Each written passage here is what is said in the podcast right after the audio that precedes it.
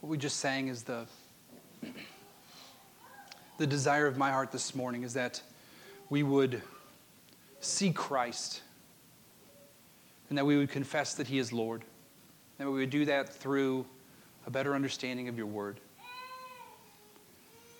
As we come together and, and seek to worship you through your scriptures, we've sung songs this morning that are about you and to you full of your word. And now, as we, we look to your word specifically in this time together, may your, your Holy Spirit be pleased to move in the hearts and the minds of all those here this morning, that we all would confess that Jesus Christ is Lord. Everyone here and listening online, that they would know Christ, your Son, is the Redeemer and the one by which all we may turn to be saved. We ask these things in His mighty name. Amen. This morning, I am not unaware, today is December 31st, New Year's Eve day. And if you're anything like me, you might be thinking about this time of year to start making some changes, maybe evaluating and assessing your life, setting new goals or new resolutions for, for the new year. So, with that in mind, I'd like to deviate from the Sermon on the Mount. And if you have your Bible, please join me in the book of Colossians. We're going to look at chapter 1, verses 9 through 14. And my modest goal this morning is, is knowing that many of you might be setting goals or making plans for the new year. But what are some good spiritual goals? How should we think about growth and development in the Christian life? And tucked away in this, this prayer of Paul is a model for the things that we should pursue in our daily lives and our walk with the Lord. And that's what I'd like to look at together with you this morning. So if you're there in chapter 1, verse 9, let me read you verses 9 through 14. And so, from the day we heard, we have not ceased to pray for you, asking that you may be filled with the knowledge of His will in all spiritual wisdom and understanding so as to walk in a manner worthy of the Lord, fully pleasing to Him, bearing fruit in every good work and increasing in the knowledge of God, being strengthened with all power according to His glorious might, for all endurance and patience with joy, giving thanks to the Father who has qualified you to share in the inheritance of the saints in light. He has delivered us from the domain of darkness and transferred us to the kingdom of His beloved Son in whom we have redemption and the forgiveness of sins. So the letter opens with Paul giving some encouragement to the church at Colossae and in the first eight verses. And, and now in verse 9, Paul is, is turning to, to describe what he prays for when he prays for this church. And this is a dense, rich description of what it is Paul would want God to do for this group of believers. And I would argue he'd want it for us as well. This was written to a church, but all churches can benefit from it. So, what we see in verse 9 at the beginning of it is that he is praying for them without ceasing. We have not ceased to pray for you, he says. Now, the idea here is that I don't think that Paul is saying that he never stops praying. Right? Obviously, there were other churches, other people, and other needs that would occupy his life. But more, it's more of an idea that he, he is consistent in his prayer. And when he is consistent in his prayer for this church, this is the content that he would be praying for them. And this idea about prayer comes up again in Colossians chapter 4 verse 2 which says to continue steadfastly in prayer or maybe the next time you're reading uh, 1 Thessalonians, just notice the word constantly tied to the word prayer, or in chapter 5 where it says pray without ceasing. So, Paul's view of prayer is that it is constant and it's dedicated to the good of those whom he's praying for. Well, next, the, the, the next part of, of verse 9, it tells us what he's specifically asking for. And he says, he is asking that you may be filled with the knowledge of his will. The big question here is what does this mean? How, how can we be filled or full of the knowledge of the will of God? And I want to I wanna make a case to you this morning that this means that a, deep knowledge of God's word that is blended together with deep fellowship with Christ through the Holy Spirit is what causes us to be full of all wisdom that comes from outside of ourselves. Let me show you a few texts that to help me kind of frame how I got there. So if you're in Colossians, turn with me to Colossians 3:16. It says this: Let the word of Christ dwell in you richly, teaching and admonishing one another in all wisdom, singing psalms and hymns and spiritual songs with thankfulness in your hearts to God. And whatever you do in word or deed, do everything in the name of the Lord Jesus, giving thanks to God the Father through him. So notice that he, he starts it by saying, Let the word of Christ, the word of God, the scriptures, dwell in you richly. So let the word dwell. And it, the, the companion phrase to that is actually in Ephesians chapter 5. So if you turn to Ephesians chapter 5, Paul says basically the same thing, but he says it in a, in a different way that, that is really interesting. So in, in verse 18 of chapter 5, he says, so he's talking about some, some things to do and not do, some putting off and putting on. And he starts with the putting off. In verse 18, he says, Do not get drunk with wine, for that is debauchery, but be filled with the Spirit and look at verse 19 addressing one another in psalms and hymns and spiritual songs, singing and making melody to the Lord. So, do you notice that the outcome in both passages is the same singing together, praises, and giving thanks to the Lord? And yet, he uses almost interchangeably this idea of letting the word of Christ dwell richly and being filled with the Spirit. He's using them interchangeably. Notice also in chapter 6 of Ephesians, when we look at the whole armor of God, so in chapter 6, looking at verse 17, the second half of 17, it begins with the helmet of salvation. But look at this connection in the middle of chapter 6, verse 17 the sword of the Spirit, which is the word of the Lord. Praying at all times in the Spirit. So do you notice the, the sword of the Spirit is the word of God? Or think of, you don't have to turn there, but John 4 23. True worshipers are those who worship in both spirit and truth. It would seem that when Paul in the New Testament writes about this idea of walking with the Lord or, or growing in your relationship with the Lord, it's to be filled and to be filled with what? The Holy Spirit and the Word of God. They seem to go together, interchange, they, they lock together. You can't have one without the other. And also, you can go to Romans chapter 12, you probably know that one, chapter 12, verse 2,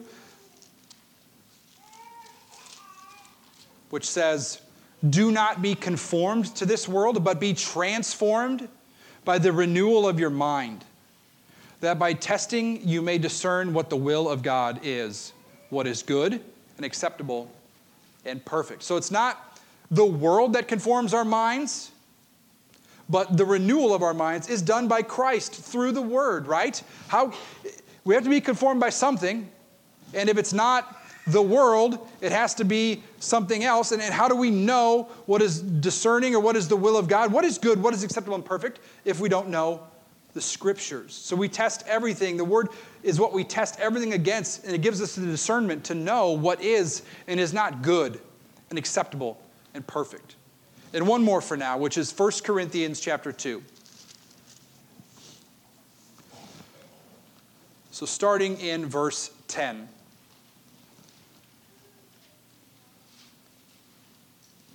These things God has revealed to us through the Spirit. For the Spirit searches everything, even the depths of God. For who knows a person's thoughts except the Spirit of that person? which is in him. So also no one comprehends the thoughts of God except the Spirit of God. Now we have received not the Spirit of the world, but the Spirit whom is from God, that we might understand the things freely given us by God. And we impart this in words not taught by human wisdom, but taught by the Spirit, interpreting spiritual truths to those who are spiritual. So we see here the connection between knowing the mind of God and knowing the things taught. The connection is the Spirit. So I want to say that, that what I want to say is that this knowledge of God's will is primarily found through knowing His Word and being led by His Spirit. So you could also say this is sometimes called the revealed will of God, meaning that there is a will for you that God has told you by speaking his scriptures. He, wrote, he spoke to his apostles and the prophets to give us the law, the Old Testament, the Gospels, and the epistles, the letters. And I would say that knowing God's word, knowing his revealed will, and fellowshipping with Christ will help you to learn about God's specific will for you in your circumstances. So, again, this idea is if we know God's word and we're fellowshipping with Him by the Spirit through understanding of His word, that will help us know generally what to do that pleases God, which will lead us specifically in our own lives.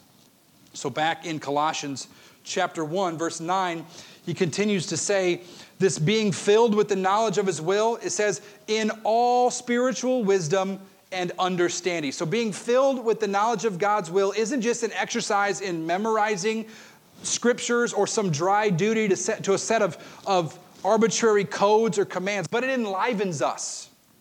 It dwells richly in us and draws us nearer to God. It works with the Spirit to reveal to us the experiential part of our faith. The commentator Sam Storm says it this way Perhaps the best rendering is that the knowledge for which Paul prays for consists of all spiritual wisdom and understanding. In other words, to know God's will is not only a matter of understanding what is pleasing to Him, but also consists of experiential wisdom in knowing how to apply God's desires to the concrete realities and crises and decisions of everyday life. So, as we grow in what we know, it informs how we think and how we respond to the realities of this life. Our lives are hard, they're full of difficult decisions every single day. How do we make them? We seek the wisdom from above by acknowledging and meditating on God's word, letting it dwell richly within us, which fills us with the Spirit and leads us to apply the scriptures supernaturally to our lives because of the great work being done in us. So it's a blending of our responsibility to cling to and know the promises of God while trusting that He will show up and help us in our time of need. Remember James 1 5. If any of you lacks wisdom, ask for it. God gives generously without reproach, and it will be given to you. So, this prayer begins with being rooted in the thoughts and wisdom of God. And next, it flows naturally to the outcome of this knowledge, which is to action. Look with me at verse 10. So as to walk in a manner worthy of the Lord, fully pleasing to Him. So, what, what comes next in Paul's logic? The outcome of walking out the knowledge we have. That's his answer. The, the, the logic is you now have this wisdom, so you got to do something with it. As I said earlier, Christianity and Bible reading eh, are not acts in knowledge accumulation only. We accumulate to assimilate it into our daily lives. We take it in to live it out. We walk in a certain manner too. It says that we walk in a manner worthy of the Lord, fully pleasing to Him. If that doesn't sound like a high calling to you, maybe you should slow down and think about it. And we'll cover how we, we do that in verse 11.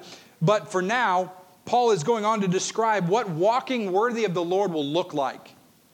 Again, Paul practically, he gives us this clear picture of, of what our lives will look like when we start walking with the Lord in the ways He commands us. We see here that we will first, still in verse 10, bearing fruit in every good work. So this presupposes that knowing God's will will lead to a life of good works. This is a big theme in Paul's message for Christian living. A few quick texts to think about, you don't have to turn there, but let me read them to you. Ephesians 10, 210, you know 8 and 9 say, For by grace you have been saved through faith, and this is not your own doing, it is the gift of God, not a, not a result of works, so that no one may boast. But he goes on in verse 10 to say, For we are his workmanship, created in Christ Jesus for good works, which God prepared beforehand that we should walk in them. That's Paul, right? So everybody thinks James is the, the New Testament author that tells us to do something. But Paul has multiple places where he talks about good works. Titus chapters 2 and 3, uh, in, in 2.14 it says, We are waiting for our blessed hope, the appearing of the glory of our great God and Savior Jesus Christ, who gave himself for us. Why? To redeem us from all lawlessness and to purify for himself a people for his own possession who are zealous for good works. And Paul will go on to end the letter in, in Titus chapter 3, saying, Let our people learn to devote themselves to good works, so as to help cases of urgent need and not be unfruitful. So, not only will we have this new desire to pursue good works, we will also see the effect of God in our lives by seeing these works bear fruit. A great joy of good works powered by God in a life of being lived worthy of Him is that what we do will grow and fruit will be seen. Now, this, I want to say, this, this can look differently and, and in different ways. It's not uniform. This idea of bearing fruit is not uniformed. Fruit doesn't always look the same, so it can, can be hard to clearly define. It could look like it increased in numbers in a ministry. That's the one obviously all ministers want. But also, it could be a deeper satisfaction in God while toiling in a ministry that isn't showing visible fruit.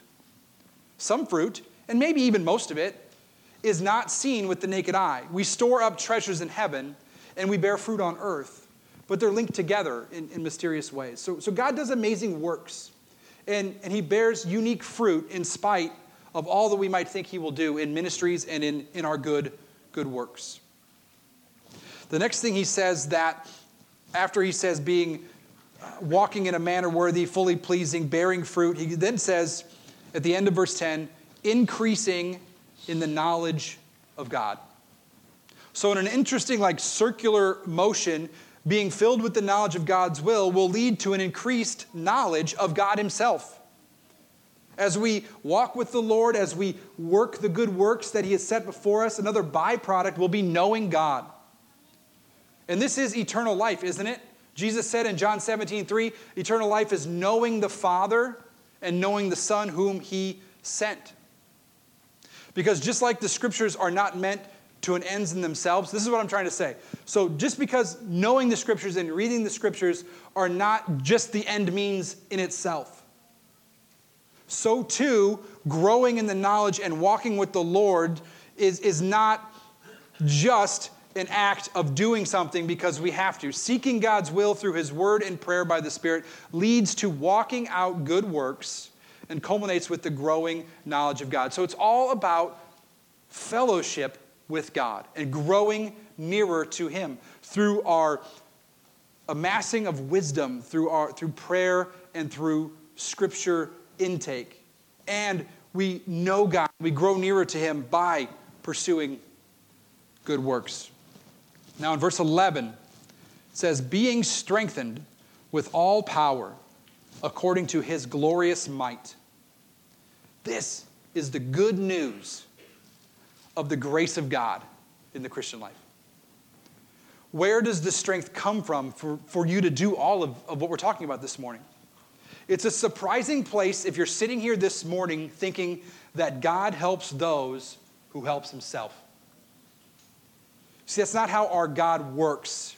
He is the God who calls and commands, but he is also the God who equips and strengthens. This is why the gospel is good news to us. We don't walk worthy, we don't think rightly, we don't pursue correctly without the enabling grace of God to do the things He's telling us to do. So if your spiritual resolutions this year don't include crying out to God, the God of all grace, you're missing the power of the gospel. Our walk with God is a supernatural walk.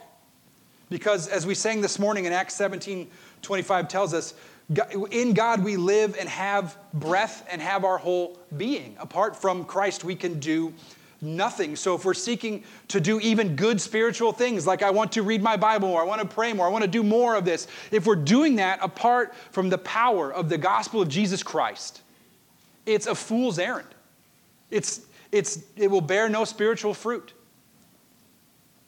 But conversely, if we are strengthened with the power according to God's glorious might, He will give us the ability to walk in a manner worthy of Him. So ditch the thinking that only your self discipline is what you need to please God. It is His glorious might that empowers you to live this way. So we have not because we ask not. So ask God today to strengthen you by the power He supplies through His glorious might to, to live in a way that glorifies Him. And now, the, the end of verse 11 and, and going into verse 12, there's, there's this blending together, and there's this, this sent, these, these two words, with joy, that people get really wound up about. Does it go with, so I'll read you, it says, for all endurance and patience with joy, giving thanks to the Father. So people get really wound up. Does, does the with joy go with the endurance and the patience, or does the with joy go with giving thanks to God the Father? I would just say use it as a hinge. It goes together. For all endurance and patience with giving thanks to the Father, we do it all with joy. Because think about what Paul is saying here. He is strengthening you with great power. God is strengthening you with great power to endure and to have patience in this life so that we can joyfully give thanks to our God in everything.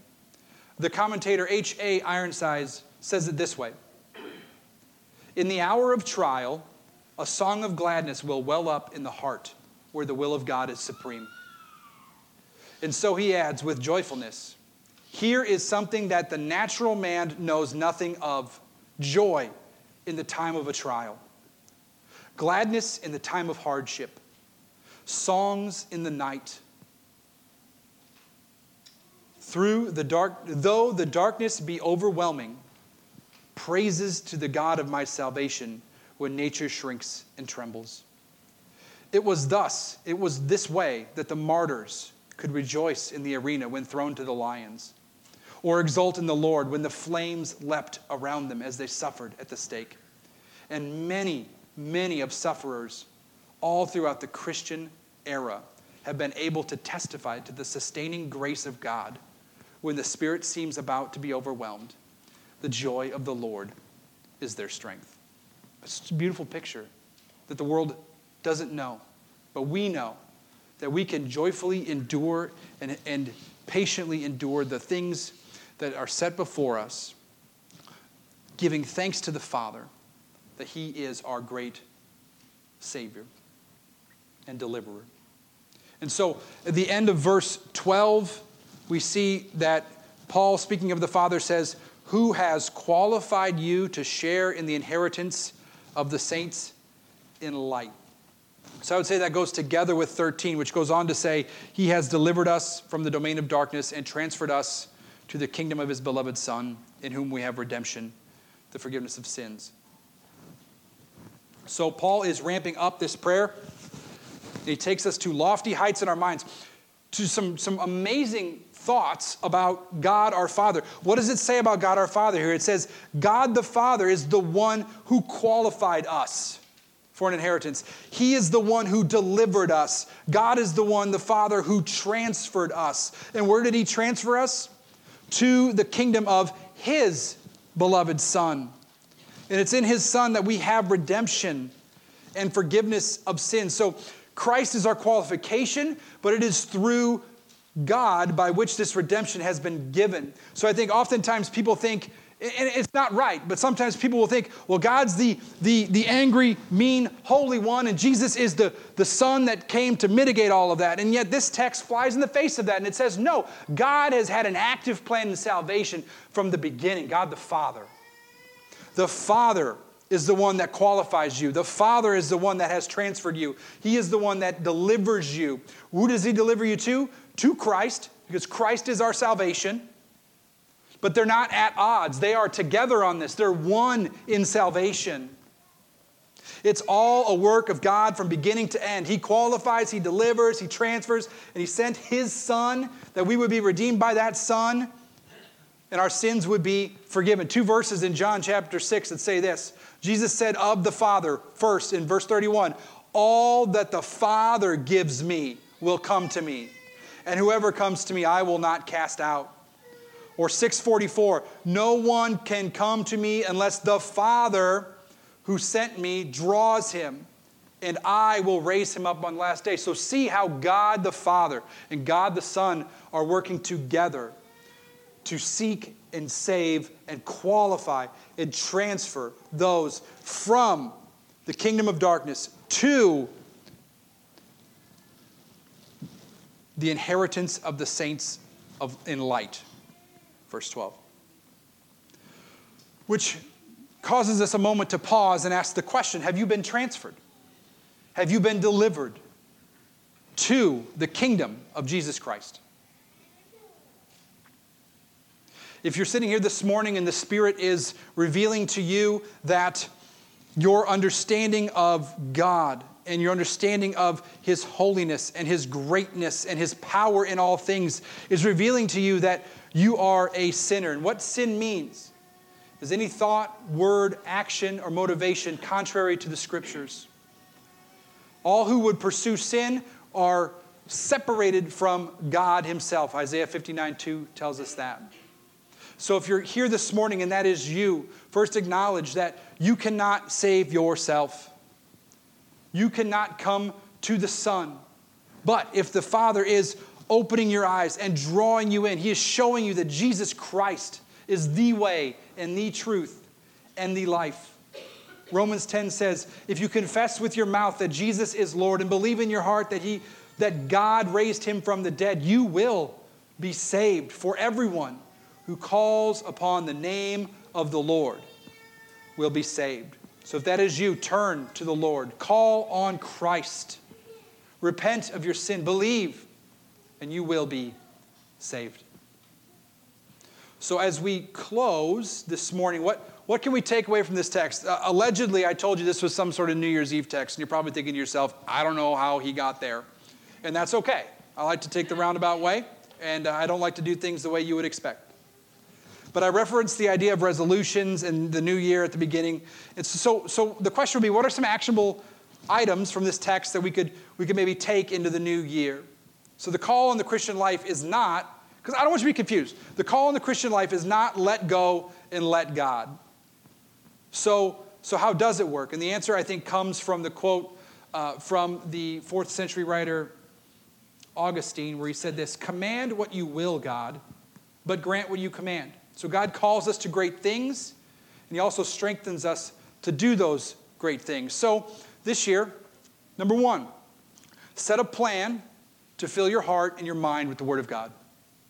We cannot grow in God's wisdom if we don't have the raw materials He has given us to use. We must know God and know what He has said. Without it, we're not going to go anywhere. You can't fill your car with air and expect it to drive. In the same way, you cannot be filled with air when what drives your life is the Word of God. Two, seek the wisdom from God above, or prayer. The undercurrent of this text is fellowship with the, with the Trinity, being filled with the knowledge of His will, and by, by being powered by His might, and by giving thanks to the Father. Those are all spiritual works pursued by the believer under the power of the Holy Spirit. And what we do here is, is it's all rooted in speaking to God through prayer. So as you seek God's will through reading the scriptures, speak to Him through the power of the Spirit. Romans 8 says this about our relationship between the Spirit and God in prayer. Verse 26 says, Likewise, the Spirit helps us in our weakness. For we do not know what to pray as we ought, but the Holy Spirit Himself intercedes for us with groanings too deep for words.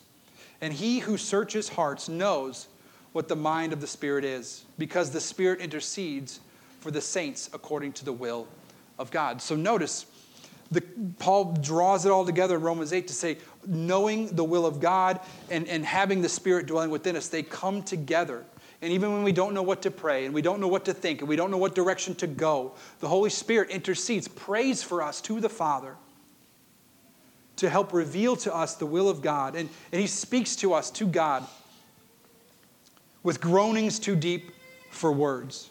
You pair that with Hebrews 7, that, the, that Jesus sits on the throne and intercedes for us today. The whole Trinity is involved in the fellowship and the prayers and the, and the enacting of our lives.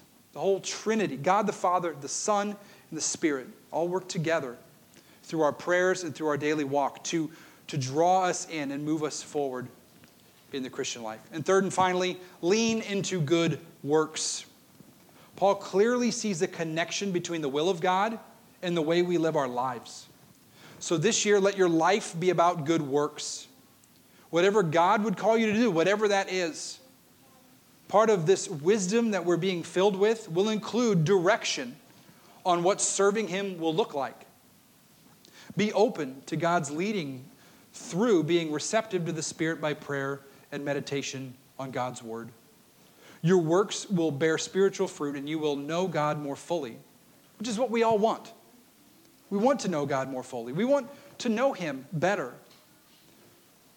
And knowing Him more and more as I, as I grow in, in my walk with the Lord, what I'm learning is that more and more often than not, this idea of, of amassing knowledge for knowledge's sake is not what draws me nearer and nearer to the Lord. Taking in the Word of God and applying it into my life is what draws me nearer and nearer to God. And maybe you have the same testimony, but if not, this would be a great year to, to test what I'm saying to you. Fill your minds and your hearts with the Scriptures, be filled with the Spirit, and take that newfound power by the, by the Spirit Himself to cause you to walk out your faith in good works. And those good works are many.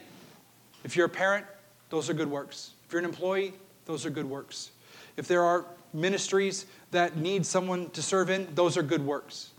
All works done by the power of the Spirit are good works when it comes to caring for God's flock and for those before you. So, these goals might seem modest, but they have eternal significance. And, they, and deep communion with Jesus are at the end of them. Let's pray.